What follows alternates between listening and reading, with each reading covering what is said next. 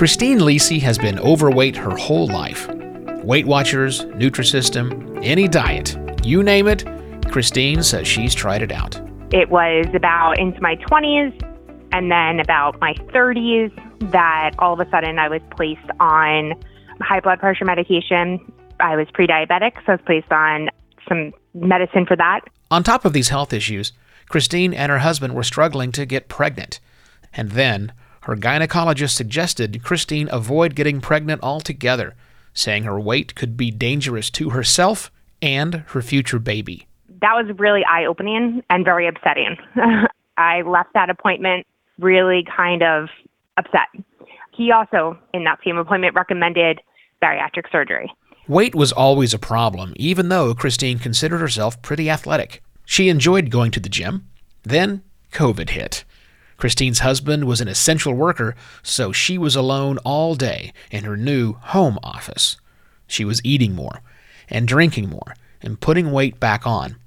When she was finally fed up, Christine reached out to a coworker who had had bariatric surgery and got in touch with our own Dr. Michael Biloff. And I decided to give a call in the middle of the pandemic.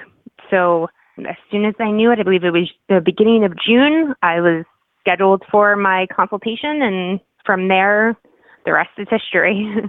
Christine had the duodenal switch procedure done in October of 2020 and now is down over 180 pounds. I'm just amazed. I went from a women's plus size 26 in pants, 3X, 4XL shirt, um, now in between a size 10 and 12 women's pant and about a medium large women's shirt.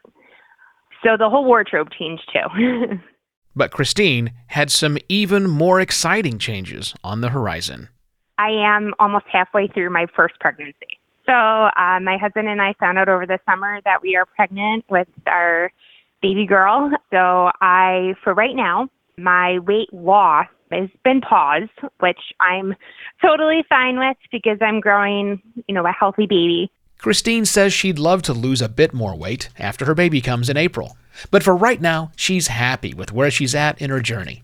She's not on any of the medication she was on when she first started.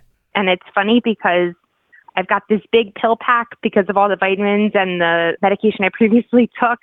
And I don't need it anymore. I just have a couple of vitamins to take now. So that's it's the breath of fresh air. She never thought she would go down this path of getting surgery, but is so happy and proud that she decided to have the procedure done.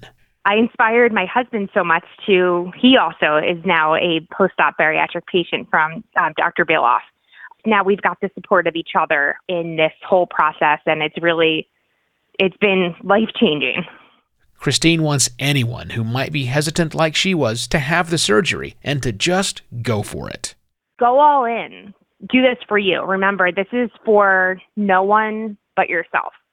And I, I use that mentality, and I'm the only person that mattered to myself. So you have to be selfish. It's the best decision that you'll make of your life.